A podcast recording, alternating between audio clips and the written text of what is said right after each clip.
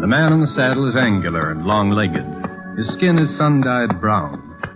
The gun in his holster is gray steel and rainbow mother-of-pearl. The handle unmarked. But the gun has killed and the man has killed.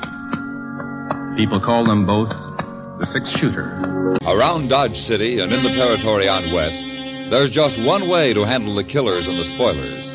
And that's with a U.S. Marshal and the smell of Gunsmoke.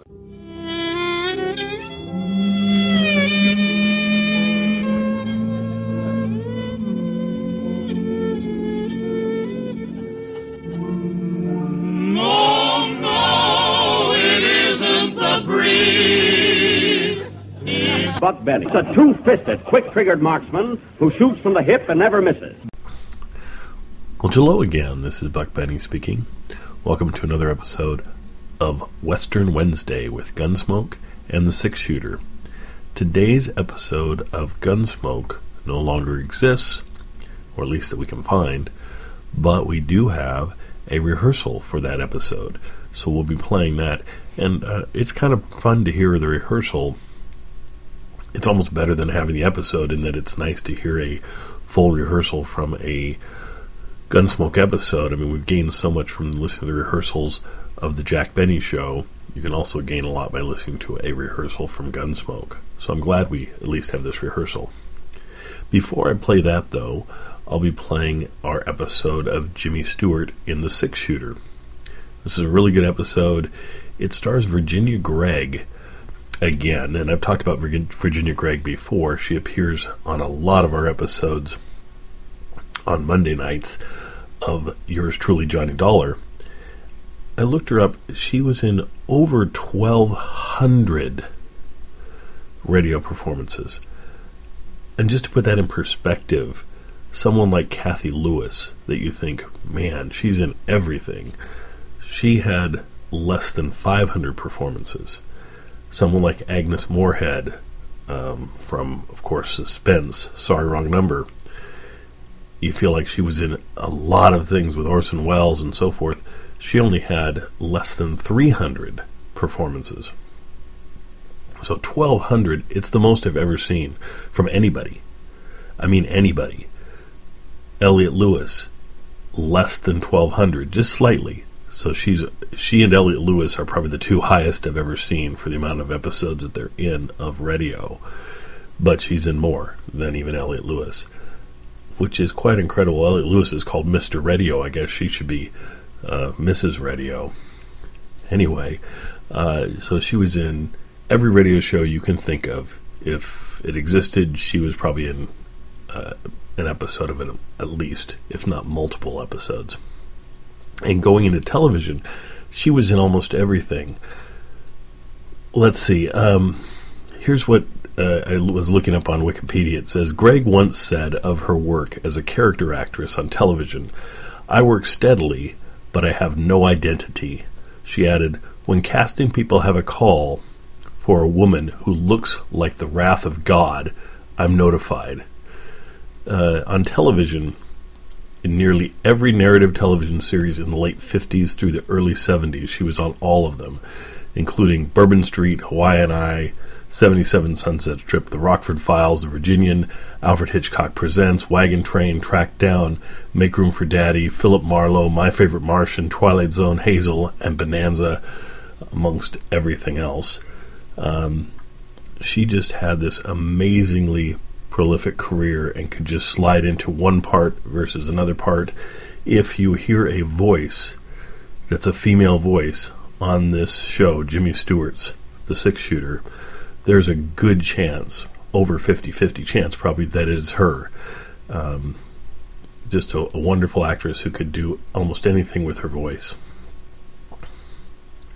Without further ado, let's go ahead and enjoy Virginia Gregg, Jimmy Stewart, in this wonderful episode of The Six Shooter, followed by a rehearsal for this week's episode of Gunsmoke. Enjoy. In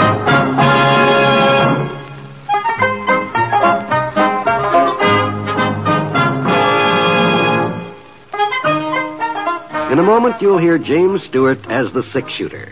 Just one of the many fine programs brought to you Sundays on NBC. Later this evening, listen to the NBC Star Playhouse with one of your favorite stars. Here, Meet the Press, America's #1 newsmaking program. And be sure to keep tuned for the dramatic story of communism in America on Last Man Out. It's a wonderful lineup of great programs, all of them heard only on NBC. James Stewart as the Six Shooter.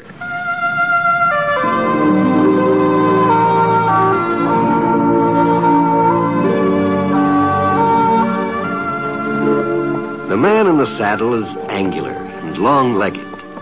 His skin is sun-dyed brown. The gun in his holster is gray steel and rainbow mother-of-pearl. Its handle unmarked. People call them both the Six Shooter.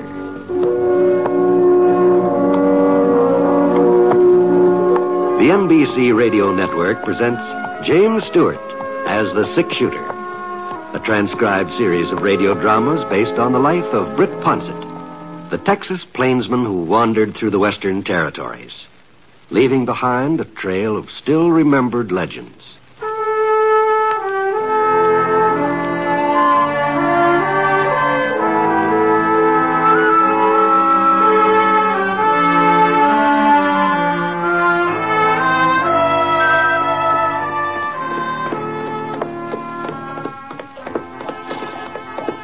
I sure don't know where the town ever got that name. Quiet City. Every time I came through it, it was anything but quiet.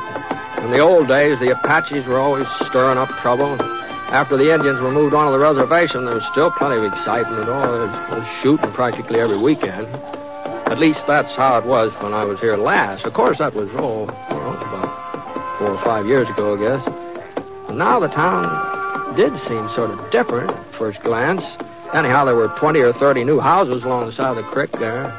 The main street was a good 4 blocks longer than what I remembered it. Quiet City sure was growing up. There couldn't be any doubt about that. I figured the population must have reached the 1,000 mark, maybe even higher. And all that growing made the place seem, kind of settled and businesslike. To tell you the truth, Quiet City was almost quiet. Anyhow, I headed Scar over to the hitching rail in front of the sheriff's office and pulled up. Whoa, boy. Whoa, Scar. Whoa.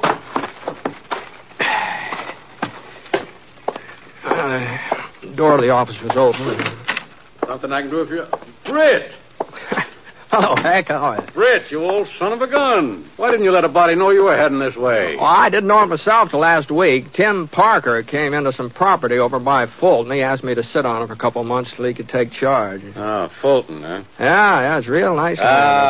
Farming land. Mm-hmm. Well, Tim wasn't certain. That's all there is over that way now. There ain't no more ranches, Britt. Just farms. Mm-hmm. Yeah.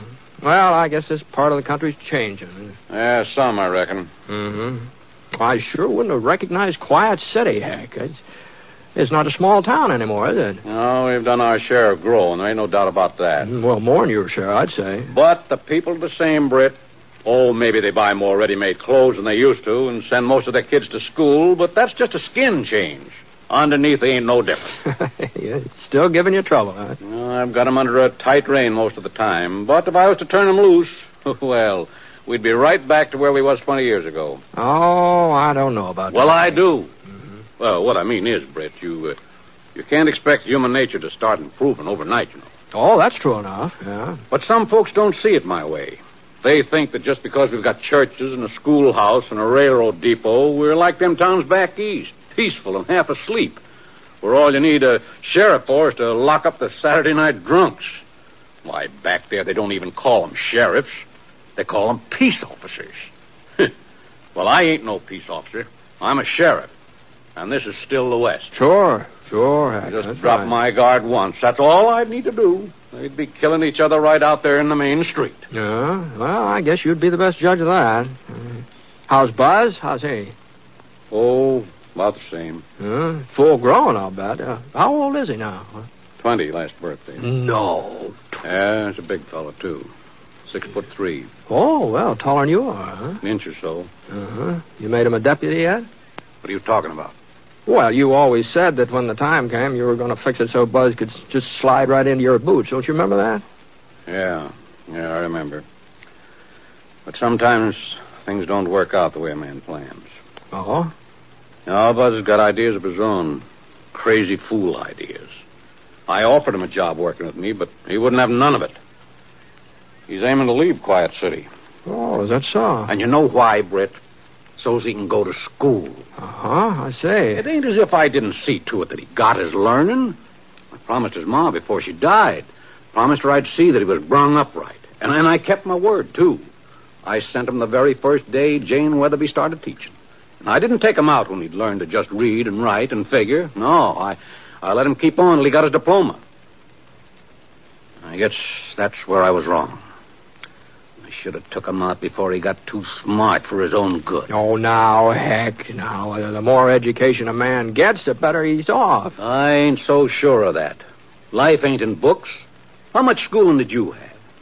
Well, a little more wouldn't have done me any harm. You've made out all right, and so have I. So would Buzz if he'd come to his senses and stay here where he belongs. When's he leaving? No, he was getting his things together when I left the house this morning. Maybe he's gone by now for all I know. Oh, no, he wouldn't do that, not without saying goodbye to you. Britt. Yeah? I was just thinking. If Buzz still is here, if he hasn't left yet, maybe you could talk. Oh, now, hold on. He won't listen to me, Britt. No, but if you was to... Oh. Hello, Pa. What do you want, Buzz? I'd like to speak to you if you're not too busy, that is.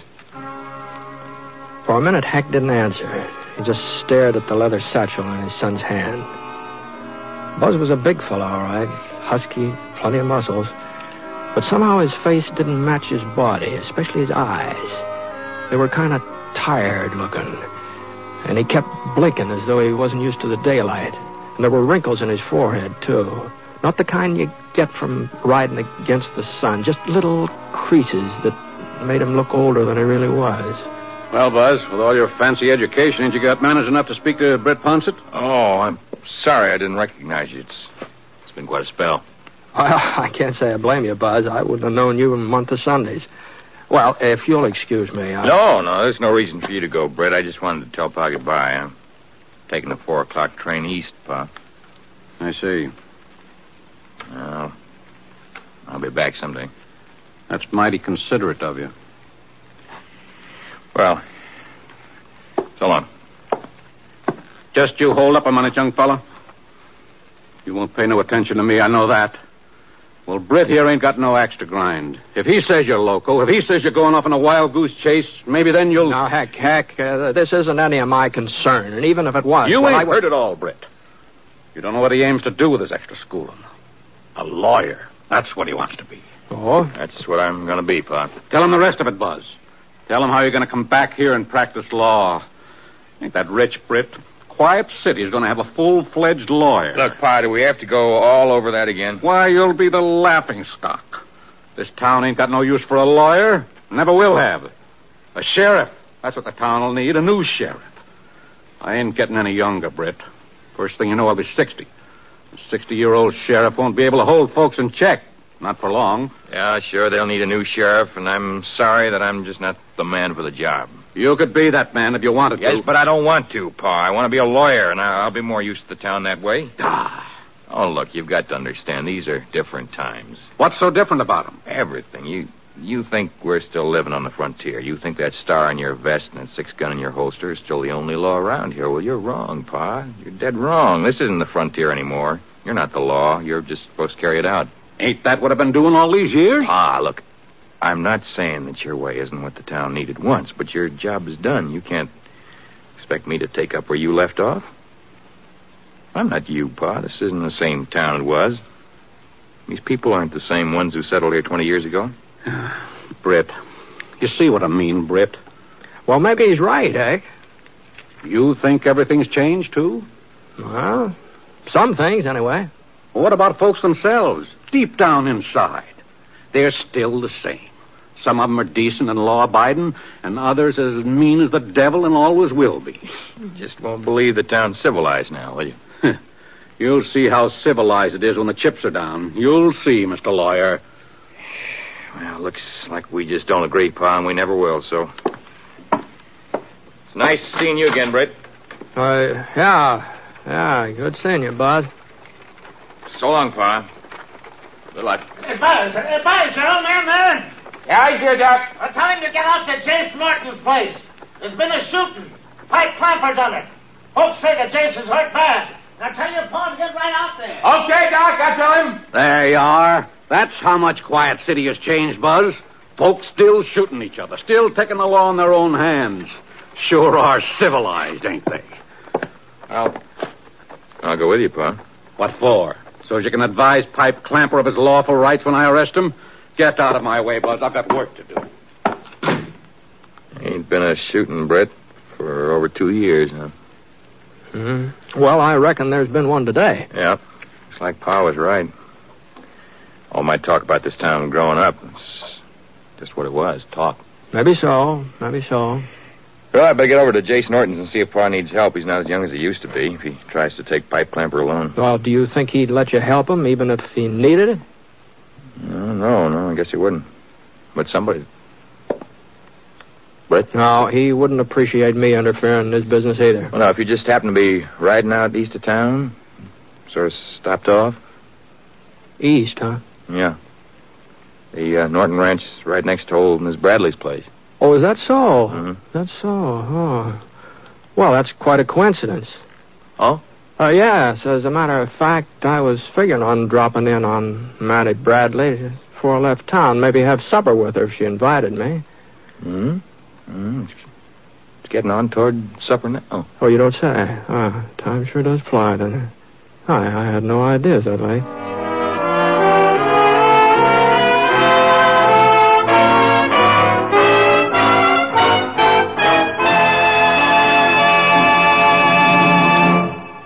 We'll return to James Stewart as the Six Shooter in just a moment. But right now, I want you to hear something that may startle you. At least, I hope it will. It's simply this. Within the next 20 seconds, a fire will break out somewhere in the United States. Lives may be lost, property damaged, homes or buildings destroyed. Yes, there are 4,600 fires in America each day of the year. They kill 11,000 persons and disfigure or severely burn thousands more. By obeying a few simple rules of fire prevention from now on, you and I can protect ourselves and our families from this devastating menace. Rule 1 is an obvious one. Don't smoke in bed or discard lighted cigarettes carelessly. Rule 2, clean out old newspapers, magazines, and other inflammable debris.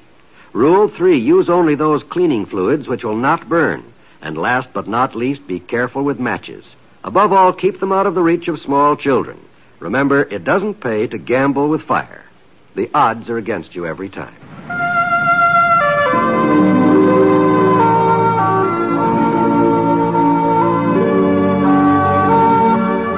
Now, Act 2 of The Six Shooter, starring James Stewart as Britt Ponsett.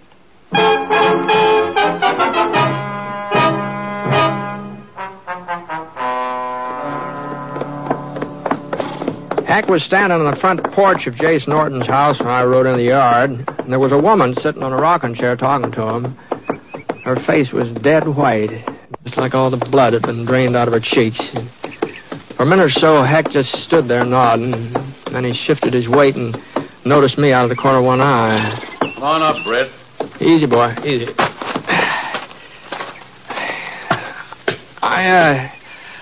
was just on my... way over to Miss Bradley's, I thought... This is Britt Ponsett, Mrs. Norton. Ponsett. I'm pleased to meet you, ma'am. I sure hope your husband... Jace is dead. Oh, I'm sorry, ma'am. Pipe Clamper murdered him. I seen him do it. I seen it all through the kitchen window. I'm sorry. How did it start, Mabel? They was arguing about some cows that had strayed onto our land. Pipe said Jace was trying to steal them, that he'd fixed her fences so they'd come through. But it wasn't true, Sheriff. It wasn't true. Sure. Jace was aiming to take the cows back. He told me at breakfast this morning, I've got to run some of Pipe's cattle back to him. That's what Jace said at breakfast this morning. Hadn't had time to do it yet. Been busy with chores and things. Mare was foaling. Jase hadn't had time, but he was going to take him back. He told me so. No. Don't get yourself all upset, Mabel. I heard him quarreling out and back, Pipe and Jase. I didn't think nothing of it. Pipe's always quarreling with everybody. You know that. Yeah, I know. And the next thing I knew, I heard a shot. I thought Pipe was just trying to scare Jase. Until I saw Jase fall down. Pipe right off toward his own place? No. Toward the canyon. Over that way. I remember asking myself, why is Pipe heading toward the canyon? His ranch is the other way. It just hadn't dawned on me yet. What he'd done, that he was running away. Yes. Well, it's turning chilly. You better go inside now, Mabel. Yeah, Doc Anderson is sending somebody out to fix supper and stay with you tonight.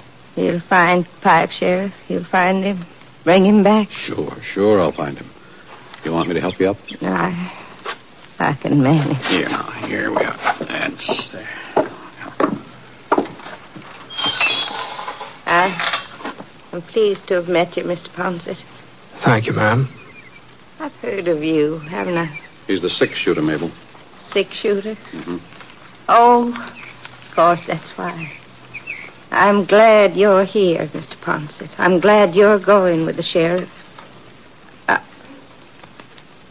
I wouldn't want Pipe to kill somebody else, even if he wasn't punished for what he did to Jase. I wouldn't want there to be another killing.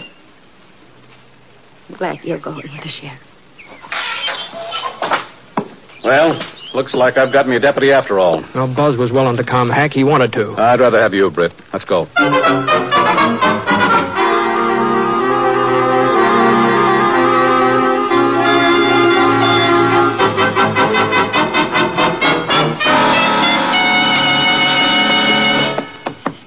Well, we picked up Pipe Clamper's trail about sundown.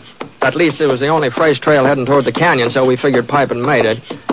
The next couple of hours was pretty dark, so we had to move slow, keeping our eyes glued to the ground. Then along about 8 o'clock, the moon came out, and we could make better time. We were in the canyon now. The way the hoof marks were spaced, we could tell that Pipe's horse was getting tired, and Pipe had to be forced to ride a little easier. Looks like we might be gaining on him, Britt. Yeah. Any place around here he could hole up? An old trading post about a mile ahead. Been deserted since the Indians moved south. He could be there. Britt. Yeah? Maybe you think it's funny I wanted you to go along with me tonight, but... Well, it's not that I couldn't bring Pipe Clamper in alone, but there's more to it than that. It's when we get back to town, that's when I'll need you. Oh? Yeah, you see, Jase Norton was a well-liked man. He lived in Quiet City, practically from the very beginning. Everybody knew him. Everybody liked him. Uh-huh. Yeah. But nobody has any use for Pipe Clamper. Like I told you, some fellas are just mean. Pipe's one of them. Anyway, what I'm getting at is this. Jase has a brother, Abe Norton, and he'll be fighting mad when he finds out what happened today. He'll be killing mad. And the whole town will go along with them. Mm-hmm. You mean they might try and lynch Pipe? Huh? They'll try. Uh-huh. Now, you can't be certain of that, Hank. I know the town, Britt. There hasn't been any trouble for 2 years. That's a long time. A lot of pressure builds up in 2 years. Now, Jase's murder, that'll set folks off. I hope you'll be willing to give me a hand. Well, you know I'll do what I can, Hank. It's him, Britt. It's up there behind the tree. Well, the bullet smashed into Heck's leg and tore him right out of the saddle. I dived off Scar and took cover behind a rock. There was a clump of trees hanging to the side of the canyon about 100 yards ahead. I could make out something that looked like a building with a carved totem pole out in front of it. I figured that was the trading post Heck had been telling us about, but the shots weren't coming from inside. Whoever was firing was using the Indian post for a shield. You all right, Heck? It's just my leg, Britt. Afraid I can't move it, though. Well, I'll get over to you. No. You stay where you are. I'm out of his range. There's a tree between me and him. But it looks like you'll have to take him, Britt. I said I wouldn't need you till we got back to town, but Looks... It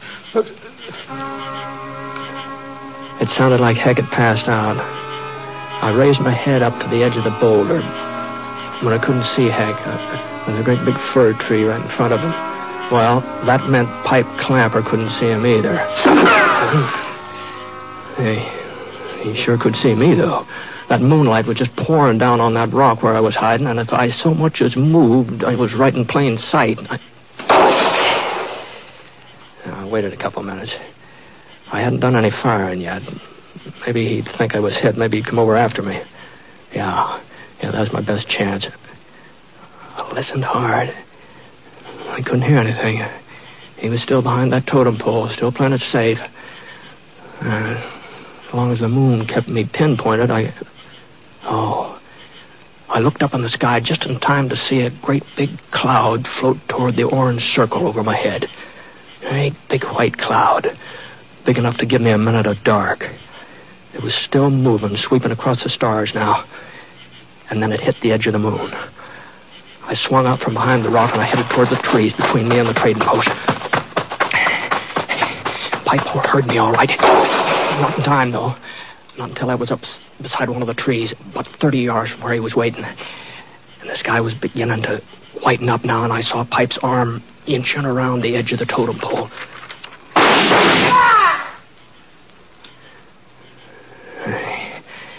I knew a slug in his arm wasn't going to be enough. I pushed up on my haunches and I ran forward. He raised his gun, ready to get off another shot. I twisted one side and let fire. His shot was close, but he missed me. Well, I hadn't done much better. I crawled along, keeping myself as flat as I could and moving real slow. Not more than a foot every 2 or 3 minutes, and straining my ears, trying to hear him breathe.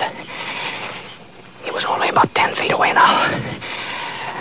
And there weren't any more trees between us, just open space. I pressed my belly down into the dirt.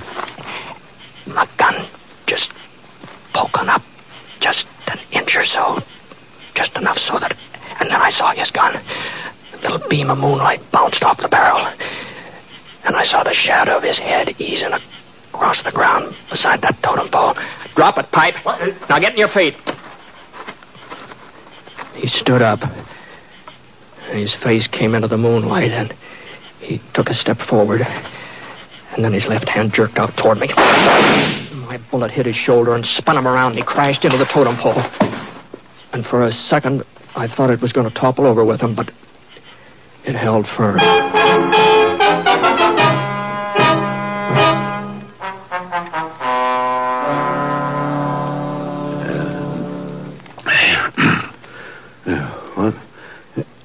Britt. Good morning, Hack. Morning. It's almost noon, as a matter of fact. Doc Anderson said you ought to be coming to about now. My leg. No, it's going to be all right. It'll be all right. Doc says for you just not to fuss about it. It'll be all right. Yeah. Thanks for bringing me home, Britt. I don't know how you managed, but... Hello, Pa. How you feeling? Fine, Buzz. Just first rate. I see you didn't leave town. Nope, didn't leave. Well, I guess maybe what Pipe done wasn't all of the bad. Not if it brung you to your senses. It's something, anyhow. You killed him, huh, Britt? No. He's kind of worse for wear, but he'll be patched up in time for a trial. Well, where is he? The doc's looking after him. You mean he ain't in jail? You mean nobody's guarding him but Doc Anderson? Well, we weren't very worried about him running off. That ain't what I'm talking about. Britt, I told you what had happened. I told you what Jace Norton's brother would do. Oh, that. Well, you see, Heck, Abe Norton's already been around. He's gone back to his ranch now. Gone back? Mm-hmm. Well, you see, folks just wouldn't pay any attention to him. Sure, they all feel real bad about Jace, like you said they would, and they all think that Pipe deserves a hanging, but... they're pretty convinced that's what the judge will give him. The judge? But that don't make sense. Well, that's the truth, Pa. Everybody's satisfied that there'll be a fair trial and that Pipe will get what's coming to him. Why, in the old days, they wouldn't have stood still for... not for 5 minutes. Mm-hmm. Well, I guess these aren't the old days. Then Buzz was right. That talk about Quiet City being civilized? Don't fret yourself about it now, Pa. Oh, it just don't seem possible. This ain't the same town. These folks ain't the same. What happened to them, Britt? Oh, I don't know. I guess maybe a town grows up just like a person, Hank. And I guess maybe you had something to do with it, too. Me? Mm-hmm. You see, somebody taught him to respect the law and to try to live up to it. And if it wasn't you, I sure don't know who it was.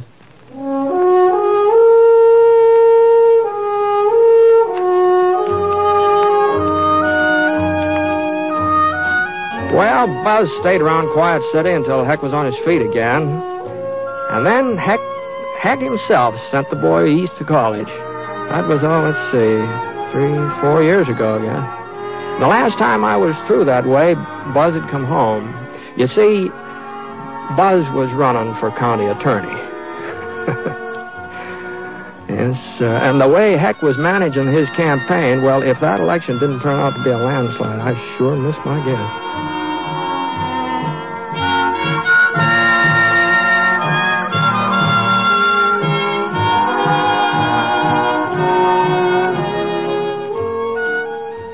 Until recent years, misconceptions prompted many to feel that a diagnosis of heart disease was a death sentence. But today, thanks to medical science and the educational work of your Heart Association, we are learning that most people with heart disease can work and lead happy lives. But the real answer to heart disease lies in heart research and community heart programs, which can be expanded through your continued support of the Heart Fund. This is not only Valentine's Day, but it's Heart Sunday. So make it a point to give to your local Heart Association now. And remember, when you help your Heart Fund, you help your heart.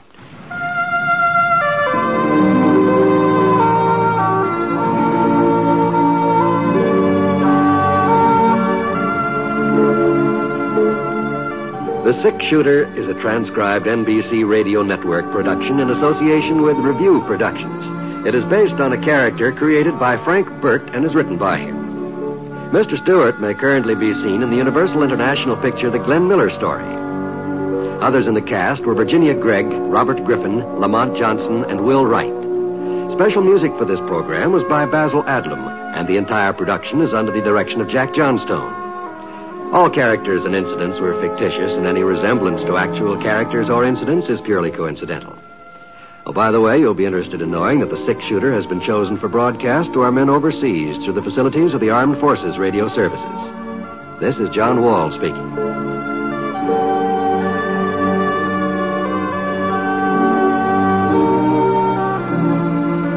Listen to Jan Murray in Sunday at Home on the NBC Radio Network.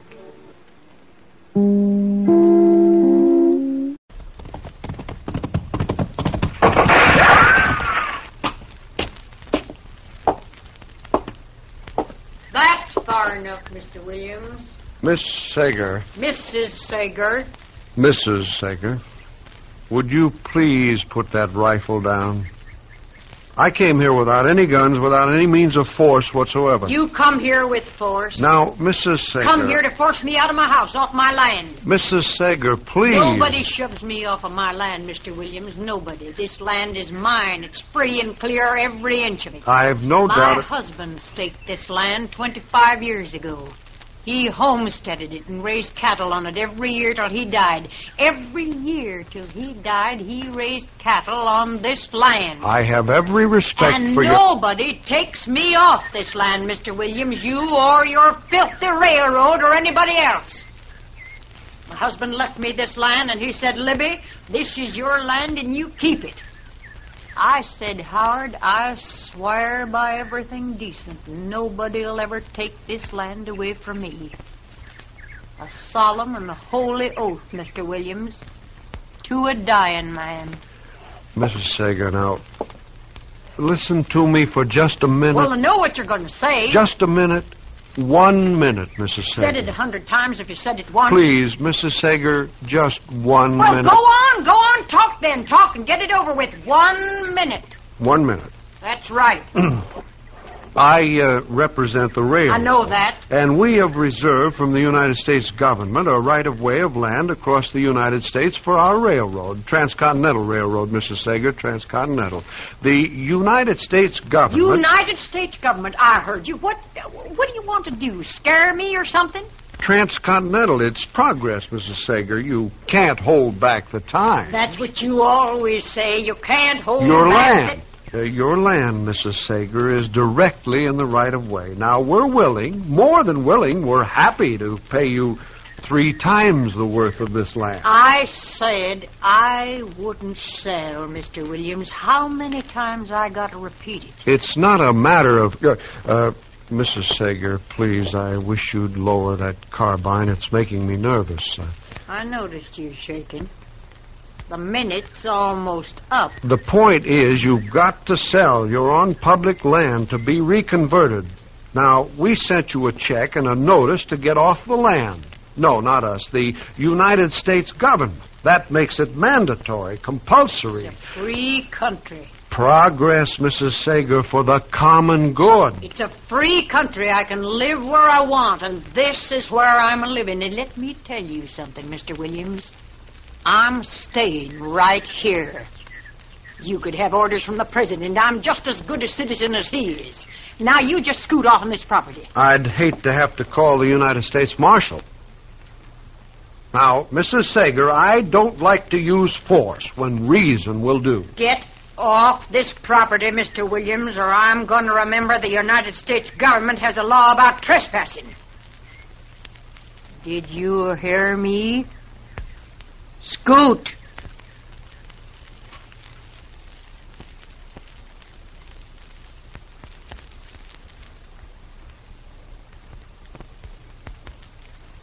You can't hold back the times.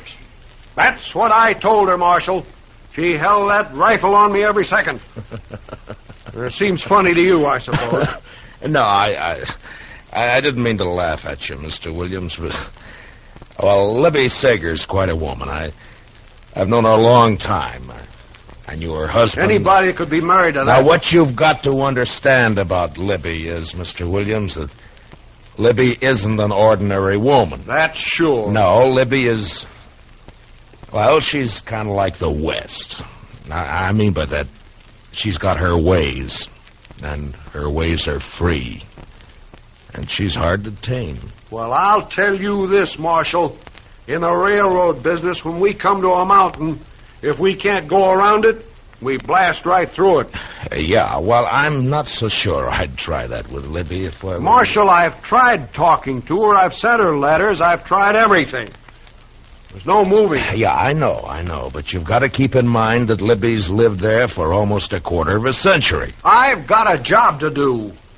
Look... Can't you go around her land? Oh, fine. A straight line track for a few hundred miles, then all of a sudden it juts out for a few little acres, and then back to another straight line for another 100 miles. I would break it up a little, wouldn't it?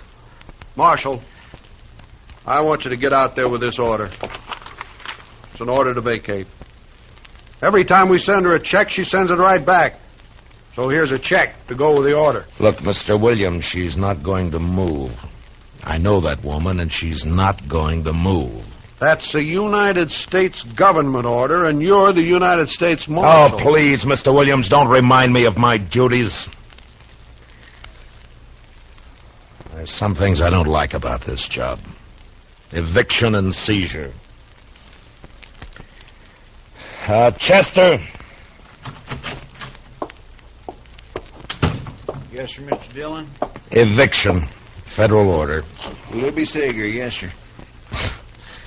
You weren't listening at the door, were you, Chester? Oh, no, sir. My, absolutely not, Mr. Dillon. It's just I am cursed with wonderful ears. Comes from so many nights out hunting. Well, my whole family got ears. All right, Chester. Mr. Dillon, isn't there... some way the railroad can go around that property? I purely hate to see that woman... He's made me a villain when I'm just doing my job. Yeah. All right, Mr. Williams, I guess we all feel a little like that right now. Come on, Chester.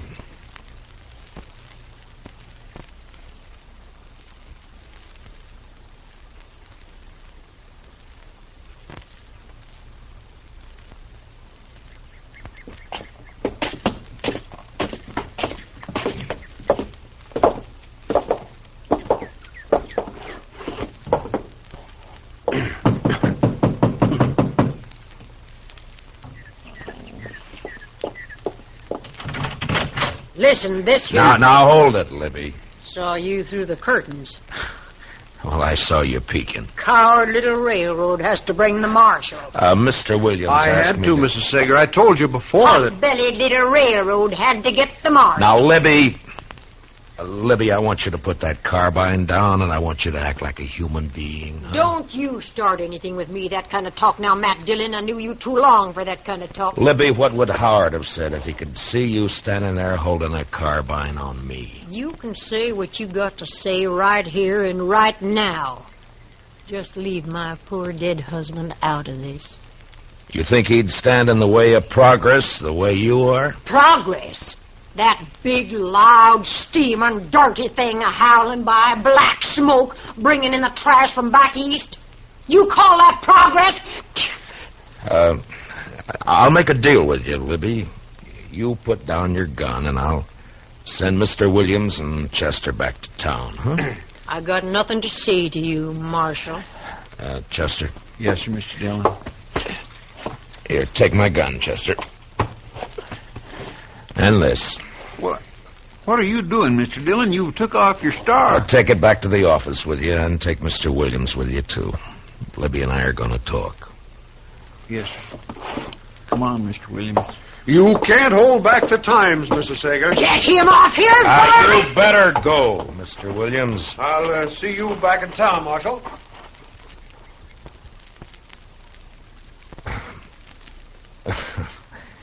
Well, Libby, aren't you going to ask me in? I told you, Marshal. The name's still Matt, Libby. No star. See? Now, can I come in? Well, I suppose. Thank you. Well, looks just about the same. Yeah, it's going to stay that way. Nothing's going to come steaming through this sitting room. Sit down, Matt. Libby, I'd give anything not to have to give you this order, but... Here. Well, Howard took me out here to this piece of land. He staked it out here because it had a creek for the cattle and some good grassland. We just got married. Took me out here and stood me right about where you're standing now. And he said, Libby, this is ours. Yours and mine. Uh-huh. He built this place, mate. Every board he split with his own hands. Every board of it. Every nail in it. Yeah, I know. You don't know. 3 days and 3 nights, just the two of us, behind that upsot wagon, caught out there in the attack. Oh, they'd have burned the house down. But we held them off. All of them Indians, a-hooping and a-hollering. It wasn't until the second day they got him. Yeah. Oh, that arrow must have been terrible inside him. It was like something in my own chest, man. I swear it couldn't have hurt no more. I held him in my arms. I was crying. I couldn't help it. And he looked like a little boy. I swear it seemed like he wasn't a man anymore. It's just... a little boy in my arms there. He said,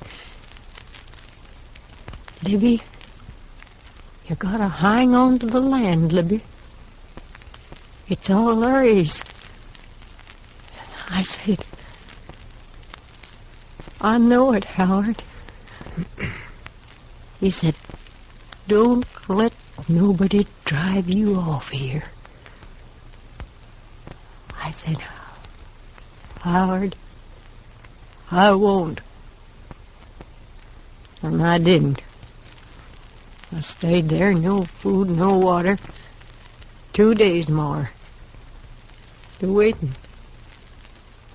But they'd gone. And the place was still mine. Libby. Now, you think I'm going to get off of this land now just because of a little piece of paper? Matt, you go on back. Tell that railroad I'm here for good. Dead or alive. Next time, you better keep your guns.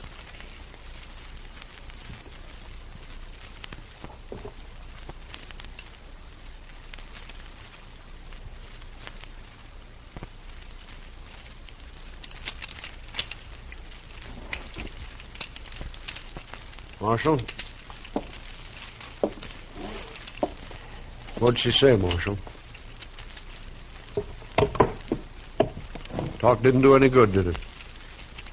I knew it wouldn't. Mr. Williams, you did your job. Now, why don't you go back to the hotel and... we'll get in touch with you, huh? Sure.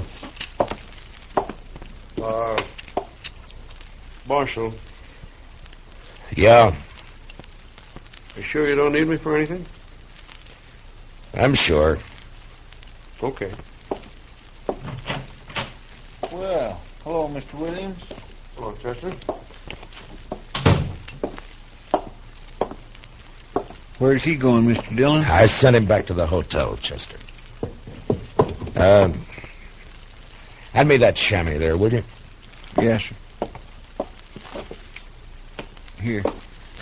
Oh, thank you. Mr. Dillon? What? If she don't leave peaceable, you going to carry her out?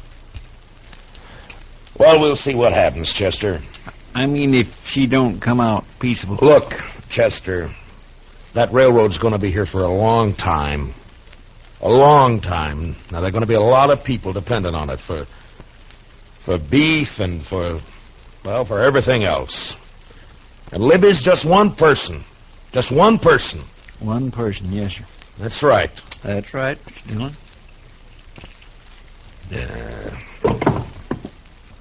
Mr. Dillon, I've never seen you like this before. Chester, I can't do it. All right. You gave her 10 days to give you an answer, Mr. Dillon. And the order come down almost a month ago. You did everything you could, if you asked me. You oughtn't to feel bad. You just got to do it, that's all.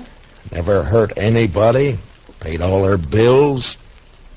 Now we gotta run her off her land. Well, it wasn't nobody's fault that Howard Sager homesteaded on what was going to be a railroad track. Wasn't his fault, nor her fault, nor your fault. Wasn't even the railroad's fault. I know. You're right, Chester. You're right. And Mr. Dillon, she'll have enough money she can live anywhere. Yeah. Yeah, sure. Sure. Anywhere except where she really wants to live. Well, I know, Chester. Well, it's almost 10:30. We gave her till noon today. I guess we better get packing. Guess we better.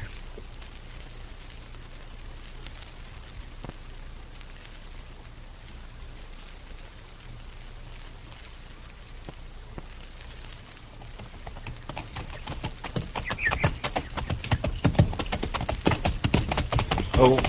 Well, oh. Well, sir. Here's the gate. Go ahead, Chester. After you, Mr. Dillon.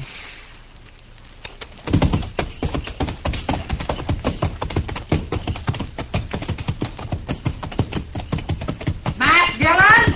Bravo. There she is, Mr. Dillon, on the porch. She's got her carbine. Yeah, I see her. Get off my property! Libby! Now, we gave you plenty of notice. You're off my property, Marshal, or I'll shoot. Now, you know me, Matt. I don't just talk. Libby, you got your check. Now, why don't you... I'm counting three. You're not starting off this land by the count of three. I'm going to shoot. I swear it, Matt. You're a perfect target now. I'm warning you. Libby, why... 1, 2, 3...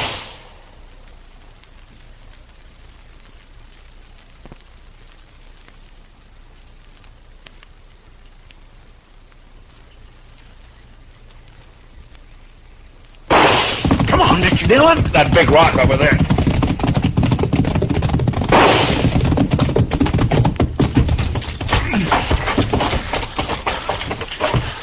Way over our heads. Yeah, she meant it that way. Makes me feel a little silly running cover from a woman. I got a decent respect for Libby's eye, Chester. Well, what do we do, Mr. Dillon? Well... we can't just stay here forever. Look, maybe we can sneak up from the other side. You think you could work your way around? I imagine so. All right. And Chester. Now, don't worry, Mr. Dillon. I'm not going to use no gun. All right. If you can get in the house and get that rifle away from her, I'll just stay out here and try to keep her attention. Yes, sir. Okay, good luck.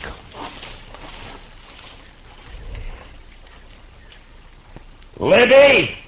I'm going to shoot to kill, Matt. Next man tries to get me out of here, shoot to kill.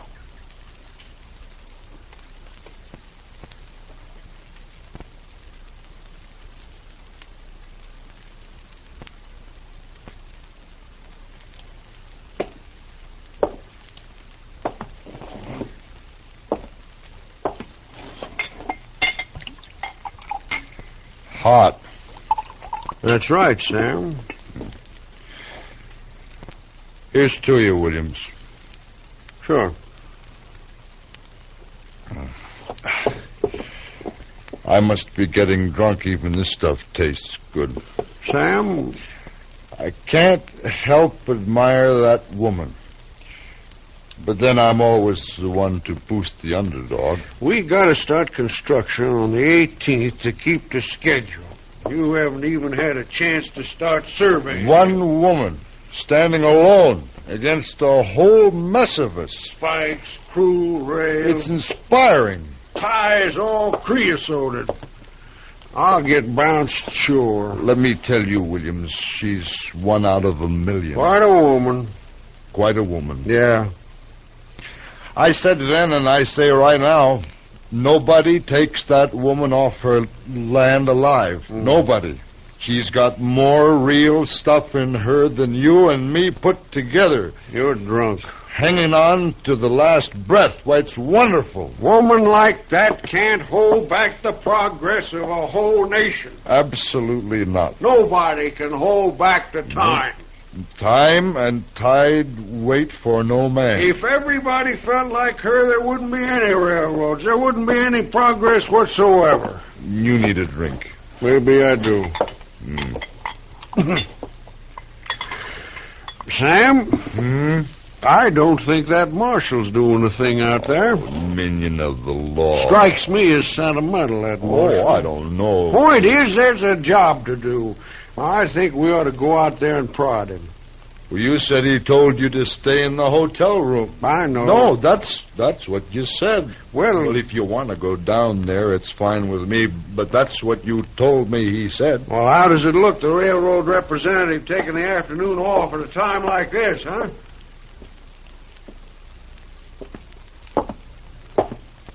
Hand me my holster. Huh? Whoa. What do you want guns for? I'll tell you what I think. I think the woman's a little demented holding herself up that way.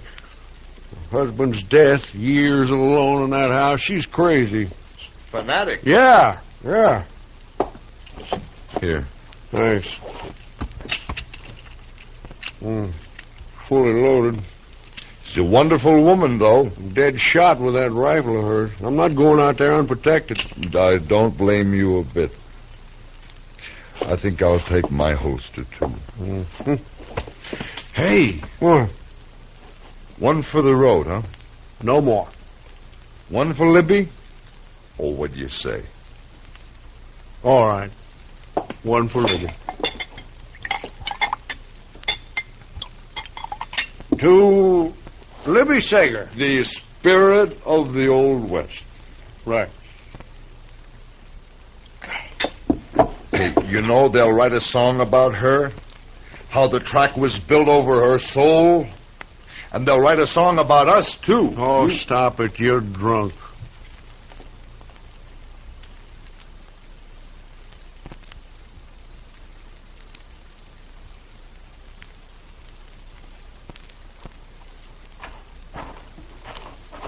How's it going, Marshal? Didn't I tell you to stay back at the hotel? I brought Sam with me. Thought maybe you could use some help. Sam, would you... Huh? Hello, Marshal. You don't mind if we just stick around, do you? Well, stay back and keep quiet. Where's your friend? Trying to sneak in the back. Only trouble Marshal? Is... Marshal? Right here, Libby. I got my eye on that sidekick of yours. You either call him back or I'm going to have to shoot him. Chester! Oh. Coming, Mr. Dillon.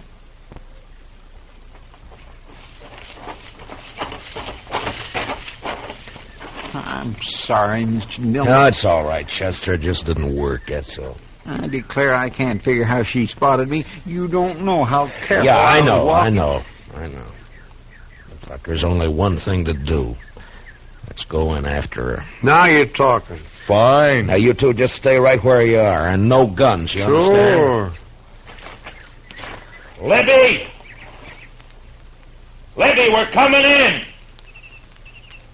Now put your carbine up, Libby. Come on, Marshal, just come on. I'm ready. Let's go, Chester, and stay close to the ground. We can weave over to that rock over there, then behind the barn, maybe. Yeah, that's a good idea. Close, Mr. Dillon. Yeah, all right, run. You all right, Chester? Just scared, that's all. Why, that crazy fool. What's the matter, Mr. Dillon? That surveyor. Sam, leave that rifle alone. I'm just covering for you, Marshal. She hit him, Mr. Dillon. Oh, he's going to shoot back. Mr. Dillon. He got her, Mr. Dillon. Come on, Chester.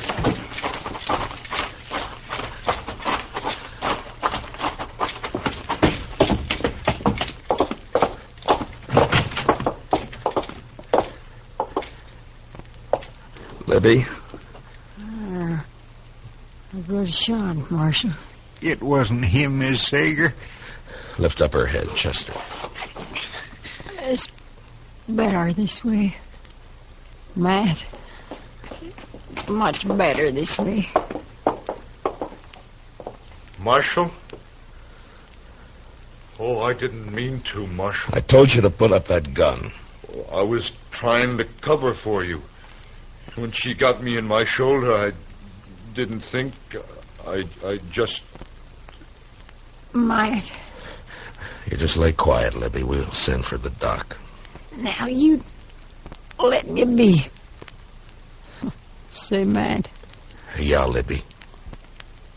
Matt, I bet you people don't forget me so easy. They won't, Libby. You know, Matt, I'll bet they'll remember me every time.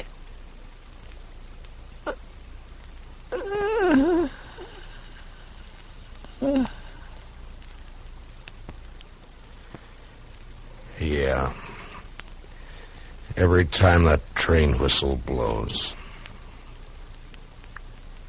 My gracious. You know, Chester, sometimes progress is hard to come by.